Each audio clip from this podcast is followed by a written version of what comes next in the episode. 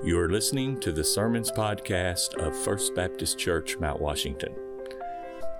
Well, I invite you to turn in your Bibles to Romans chapter 5 this morning. Romans chapter 5.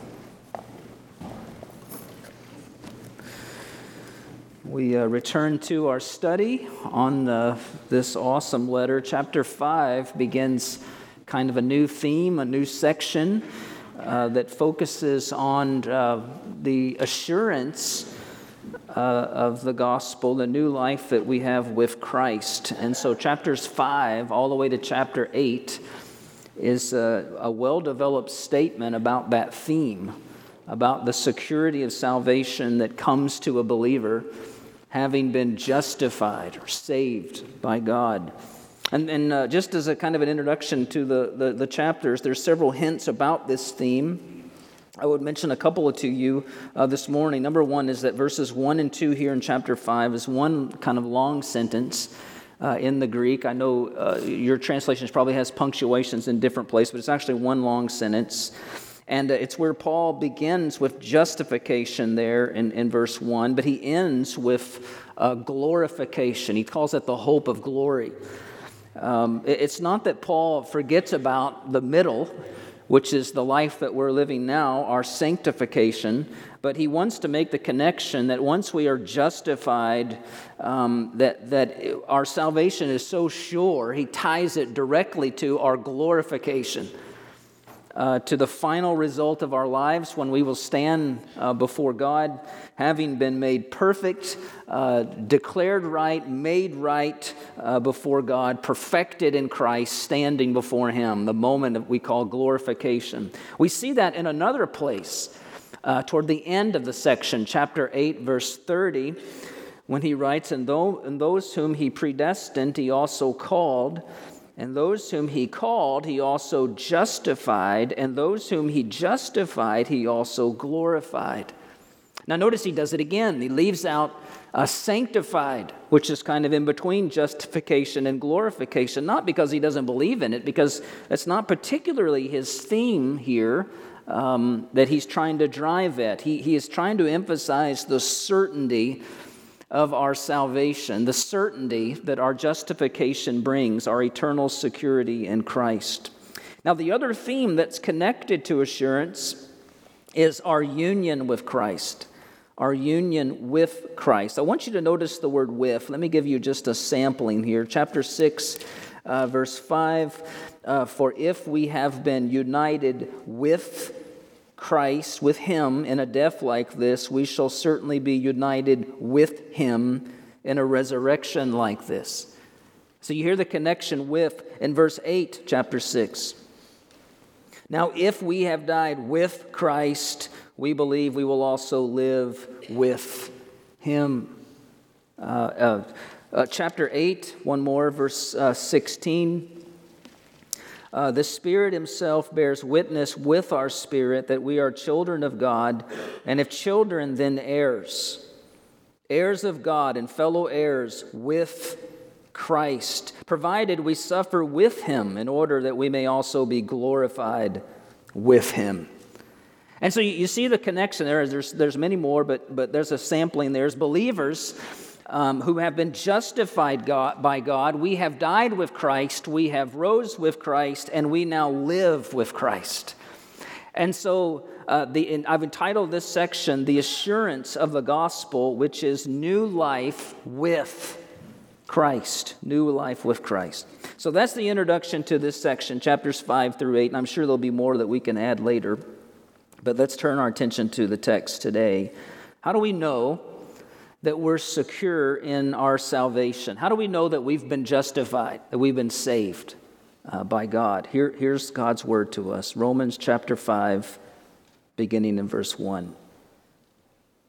Therefore, since we have been justified by faith, we have peace with God through our Lord Jesus Christ. Lord, please uh, in these moments, speak to our hearts as only you can, uh, through your word and through your spirit.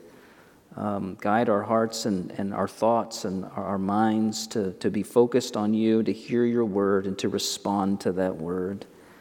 And I pray that you would use me as your servant. I pray that you would increase and I would decrease, and your word would go forth.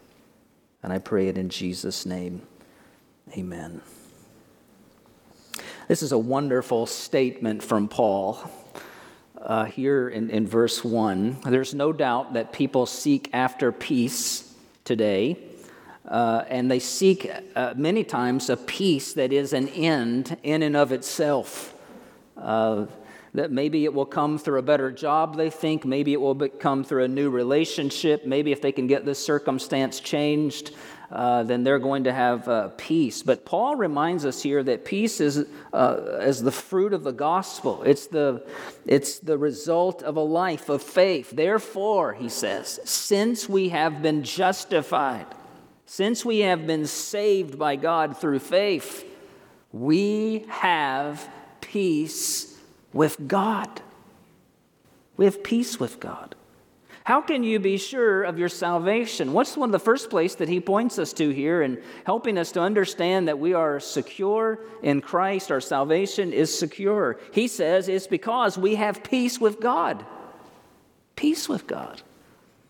Now, there's a lot to say about this. We're just going to jump in and talk about this peace and what this means. First of all, notice the objective nature of peace. The objective nature of peace. We have peace with God. Now, now, a lot of people, when they think about peace, one of the first thoughts that may come to our mind is that peace is an, an emotional state. And we might describe, we might describe that being defined as uh, the peace of God. The peace of God, which is different than having peace with God. The peace of God. Most of us believers, we treasure words like this, I do anyway, of Paul in Philippians 4 6, when he says, Don't be anxious about anything but in everything by prayer and supplication with thanksgiving, let your requests be made known to God. And what does it say? The peace of God, of God, will guard your hearts and your minds in Christ. And so when worries and anxieties begin to pile up in our lives and we're anxious, we're told as Christians that we need to trust the Lord. We need to pray. We need to entrust ourselves to God. And verse 7 the peace of God will come and guard our hearts and minds. It's a personal peace. Uh, it's a wonderful peace. Amen, church? Aren't you thankful for that? Uh, by definition, it's in the context of anxieties and stresses and life. And so it's somewhat seasonal, it's somewhat emotional. Uh, it may ebb and it may flow depending on the circumstances of our lives. But the peace that Paul is talking about here in Romans 5 is not that peace. He's not talking about the peace of God. Rather, he's talking about a peace with God.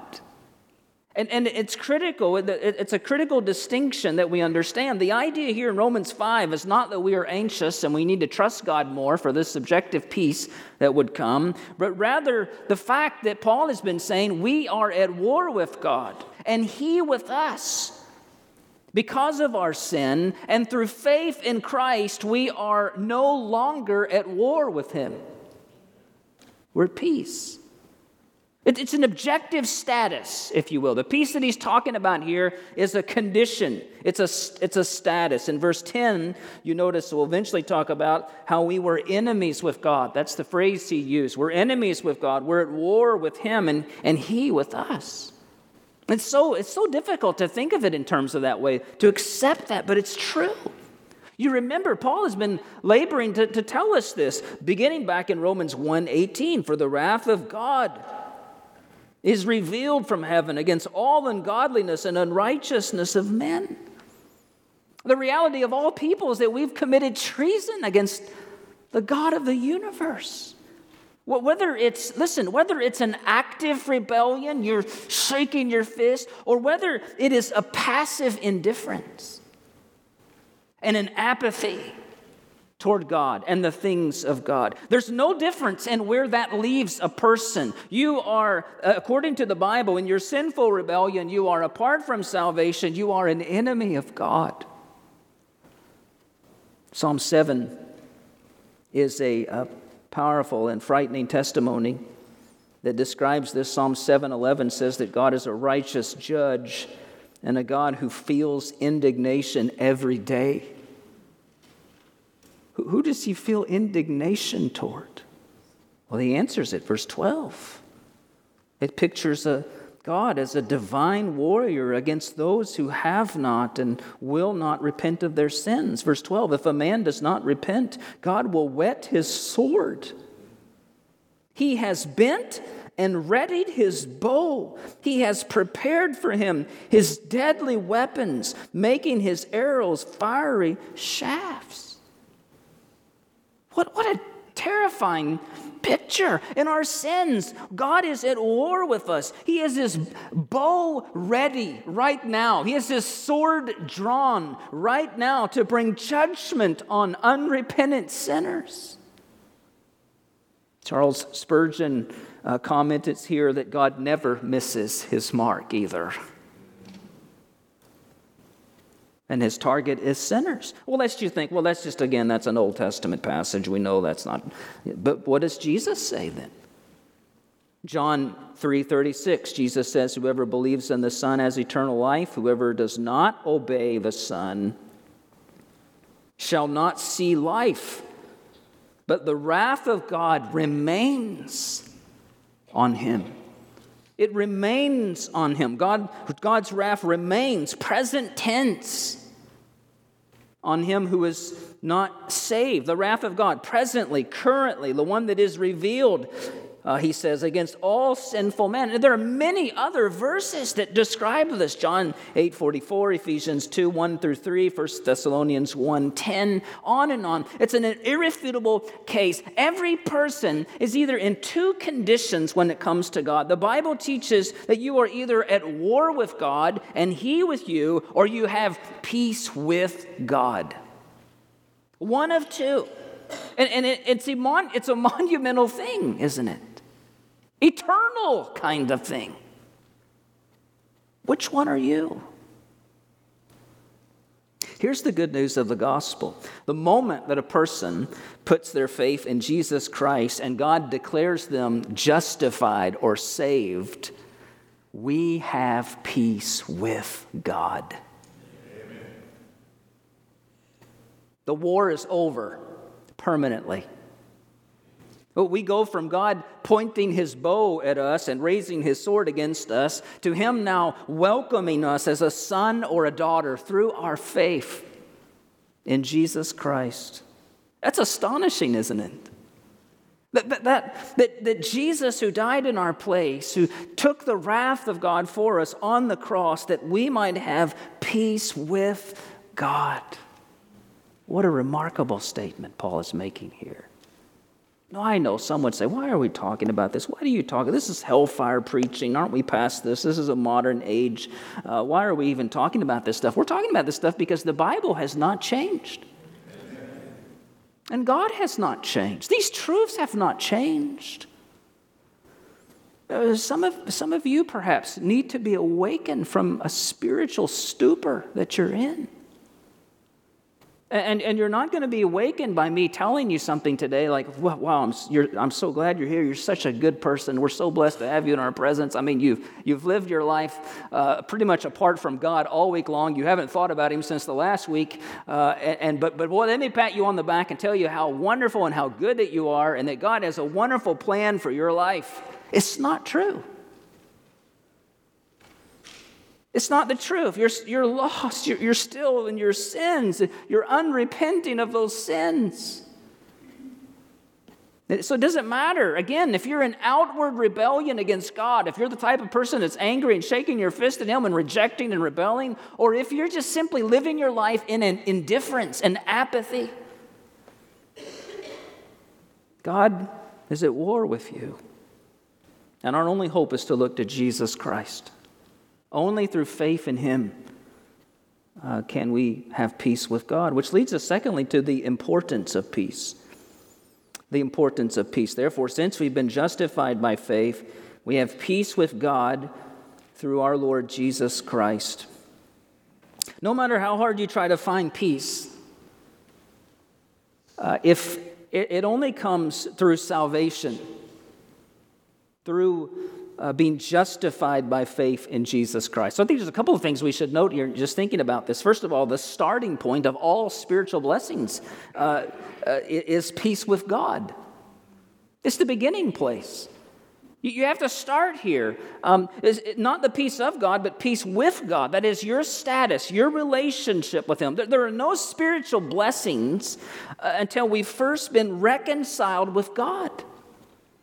Many people are trying to secure the peace of God or some other elusive, emotional, subjective kind of peace in the middle of a stressful world without having to be right with God. It's not going to happen. Now, you might experience some brief moments of that. I'm sure maybe you have a vacation or something planned and you may be uh, sitting somewhere in the calm and tranquility under a shade tree somewhere and think about you're at peace. Or maybe a busy season of work is going to let up. Or maybe you'll rejoice when the kids' sports seasons are over and things calm down and you're going to have a temporary moment of peace. But it's not the same thing, it won't last. The prophet Isaiah said in, 40, in chapter 48, verse 22, There's no peace, says the Lord, for the wicked no peace. The prophets, the priest in Jeremiah's day were telling the people that they didn't need to worry about anything. Just don't worry about it. Peace. As a matter of fact, they were saying, Peace, peace. That was their message. Peace, peace, they were preaching. Look how blessed that you are. Look at your, how blessed you are materially and physically and all these different things. You don't need to worry. All this talk about needing to repent and turn back to God, that's just not, that's, that's overrated. That's, that's not true. You just, you just need to come to Jesus as you are. You just need to, you don't need to change anything. You don't need to, to do anything. It's not true. And we can, we can go home and we can lay our heads down on our pillows and sleep soundly, having heard that, that you only need to think positive thoughts and all is going to be well, pretending that you have peace with God. You're saying in your mind, peace, peace, peace, and you know that you've not submitted your life to Christ. There will be no peace. Our self made religion will not save us on the day of judgment. You, you will have been lulled into a false sense of peace, and you will be far worse off then than you are even now. The Bible says that we need peace with God. You need to be justified by faith in Jesus. The peace of God only comes when we have peace with God. All blessings flow from Him, and, and we can only uh, have them when we first have entered a relationship with God through Jesus. The second thing I want you to notice is only when you have peace with God do you have security in your salvation. How wonderful is it that Paul does not say here um, that uh, those who have been saved, we are looking for this peace. Uh, those who have been saved, we're hoping to have this peace. Uh, we're seeking uh, this peace. No, he says we have peace with God. It's a done deal. Our salvation is, is certain. And, and, this is why it becomes a test of our profession of faith in, in, Jesus Christ. We are not looking to be saved. We are not hoping to be saved. We are saved in Christ if Christ is in you. We are not looking for forgiveness from God or hoping for this forgiveness. No, in Christ, we have been forgiven by Him. So much so that Paul will say in chapter 8, verse 1 there is therefore now no condemnation for those in Christ Jesus. None. He will say it again at the end of chapter 8 I am sure that neither death nor life, nor angels, nor rulers, nor things present, nor things to come, nor powers, nor height, nor depth, nor anything else in all creation will be able to separate us from the love of God in Christ Jesus our Lord. Those are wonderful words, church having been justified, we have peace with God. We can be sure of it, he says. We can rest in this peace. We can rejoice in this peace. Brothers and sisters, if you have Christ in your life, you have him, he and you, you have peace with God. No one or nothing, no circumstance can take that away. It's sure. And so we need to think about this question do we have it? Are we at peace with Him? Can you say with certainty that this is true in your life? Because there, there are results of, of the sense of false, false peace. So let's turn our minds finally to the results of peace. The results of peace. How do you know if you have peace with God? There's several things here that might be sort of a, a test, an examination as we're thinking about our hearts and lives in light of this verse. First of all, a person who has peace with God will have a restful mind. They'll have a restful mind, uh, particularly concerning his relationship with God. Remember, faith not only involves your heart and your will, but it does involve your mind. It does involve the truth. There's a knowledge, there's a content that you must believe in. Steve Lawson put it like this Saving faith begins when you know the truth of the gospel, the truth about yourself, the truth of the fact that you are under the wrath of God, and that salvation is found exclusively in Jesus Christ. There's no peace, true peace, until your mind has grasped this doctrine. Your, your mind has, has received this and hold on this, believe this, rest in this, rejoice in this doctrine. Uh, Lloyd Jones likens it to, uh, um, uh, talks about how it, it, it's really important concerning the, answering the accusations of our own conscience. And perhaps you can resonate with something like this because thoughts will arise in your mind or doubts will come up in your mind from time to time about this. How can you think that you're at peace with God? You ever heard that voice in your mind? How do you claim to have this? Look at yourself. Look at your sinfulness. How would God, how could He have possibly forgiven you? But you see, the one who has been justified by God, who has peace with God, knows this doctrine, believes this doctrine. He is able to say, There is therefore now no condemnation for those in Christ Jesus. His faith rests on Christ and his work. And Jones, in fact, gives an illustration of a compass. He talks about how faith is like a needle of a compass. It's, it's always there, magnetically pointing to the north.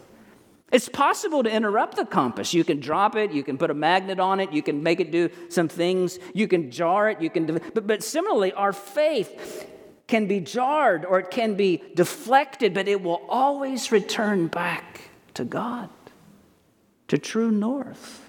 We know it because His Word tells us so.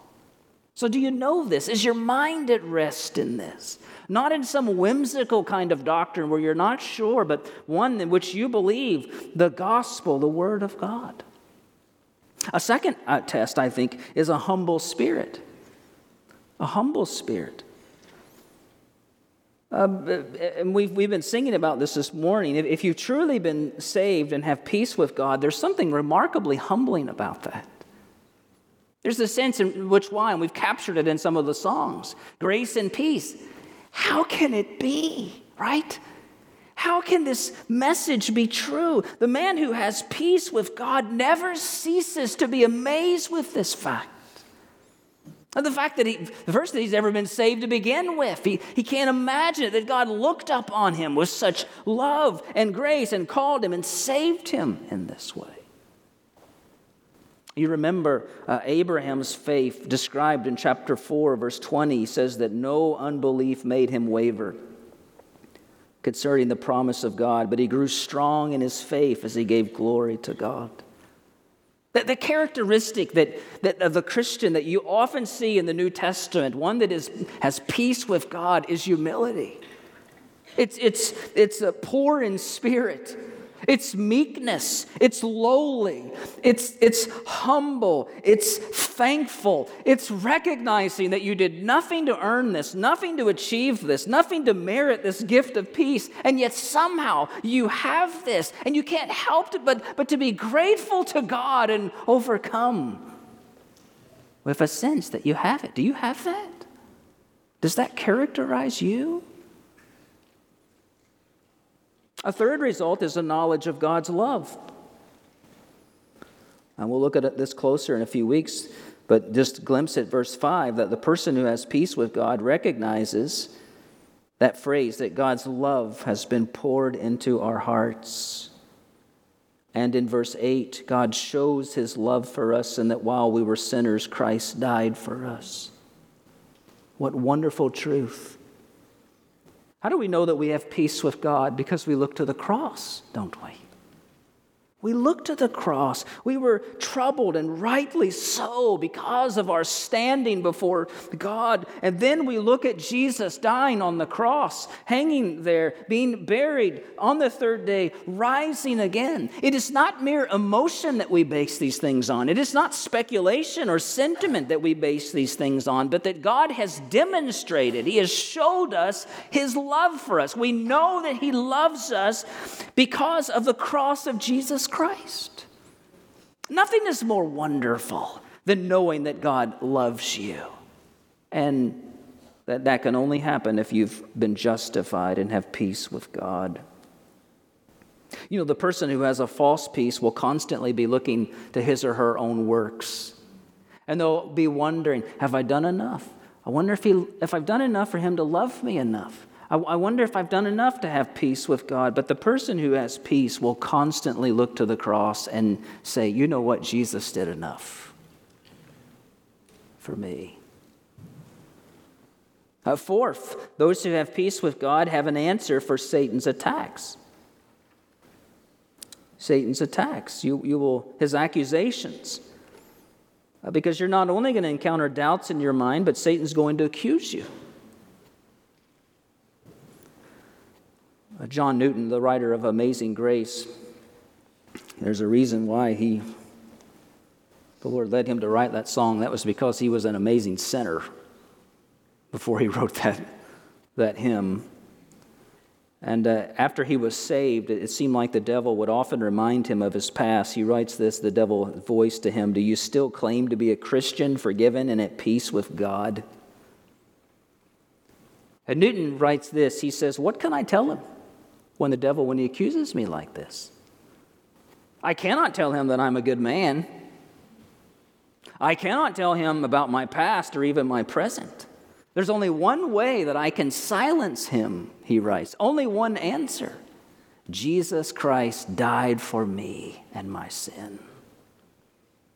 That's our only answer. By the blood of Christ, the Lamb, we've overcome. Can you say that? Is that the driving conviction and core of the assurance of your salvation that Jesus died for you?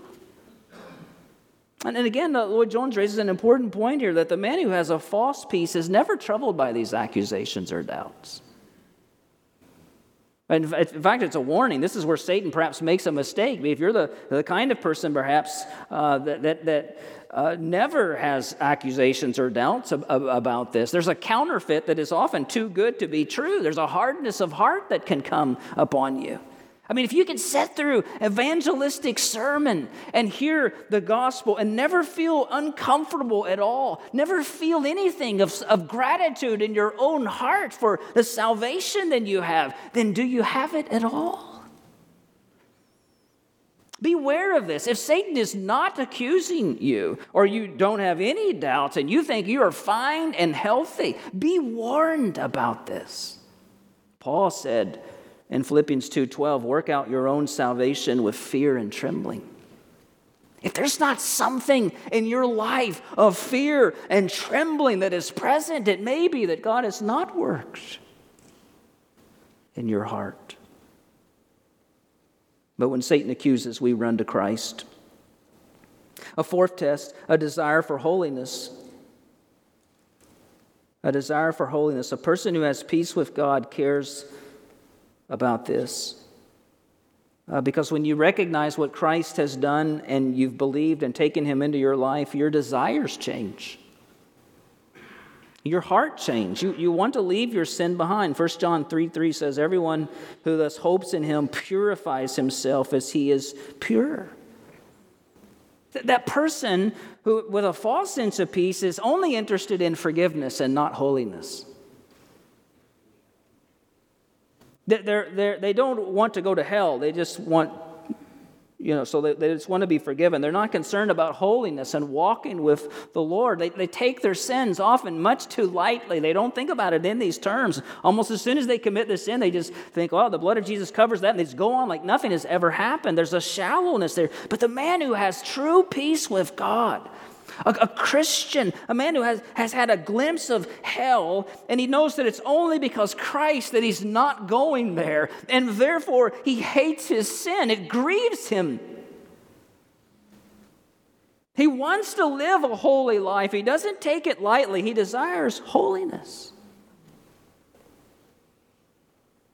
Montgomery Boice writes it like this The conviction that a person is secure in Christ, that is, once saved, always saved, is mere presumption if there's not an inevitable, corresponding, and necessary growth in righteousness and victory over sin following conversion. That's right.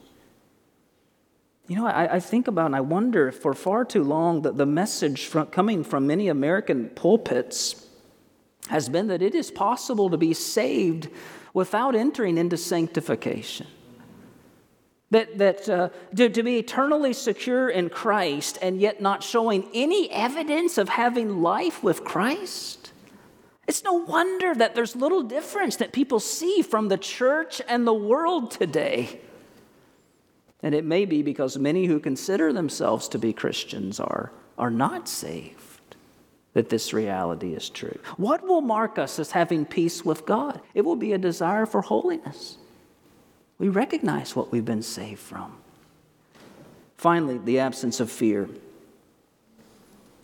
concerning death and judgment. Death and judgment. You know, the carnal man, the unsaved man, is afraid of God by nature. He's perhaps afraid of the very idea of God and the prospect of judgment. He doesn't want to think about death because there's no peace in those thoughts. But you know, the one who has peace with God, we can sing songs like this no guilt in life, no fear in death. This is the power of Christ in me. Amen? We can sing songs that say, Because he lives, all fear is gone. Because he lives. We no longer have to be afraid of death and judgment because Jesus has defeated both of them on his cross and through his resurrection. So the one who has peace with God is not afraid to meet him in death. Are you? Is your mind at rest concerning your relationship with God? Do you know where you stand? Is there a sense of humility? Uh, in, in you and, and what it took to provide your peace, Jesus' death and resurrection? Does gratefulness mark your life? Are you certain of God's love for you through the cross? Do you have an answer when Satan attacks, when he accuses, when doubts arise? Do, do you desire holiness? Are you pursuing that holiness? And have you been freed from death, the fear of death and, and judgment? These are all the marks of someone who has peace with God? Do they mark you? If so, today, what assurance you have in your salvation. Blessed assurance. If you don't have peace with God today, know this. Colossians 1:20 says that Jesus came to reconcile to himself all things, whether in, on earth or in heaven, making peace by the blood of his cross. Jesus has already done everything necessary to make your peace with God. But you must turn. You must turn from your sinful rebellion, from your spiritual apathy, and you must look to Jesus alone to save you. Will you? Will you today? Lord, we thank you for your word to us and thank you that uh, since being justified, that we have peace with God. Lord, inscribe this on our hearts, that we might be assured of the salvation that we have through our new life with Christ. But for those, Lord, that may be here who don't have it, I pray that you would impress upon them the seriousness of this and of their need to turn either from their rebellion or perhaps even to turn from their apathy and spiritual indifference. To know the truth about God, the truth about themselves, and, to, and the truth, the glorious truth about Jesus.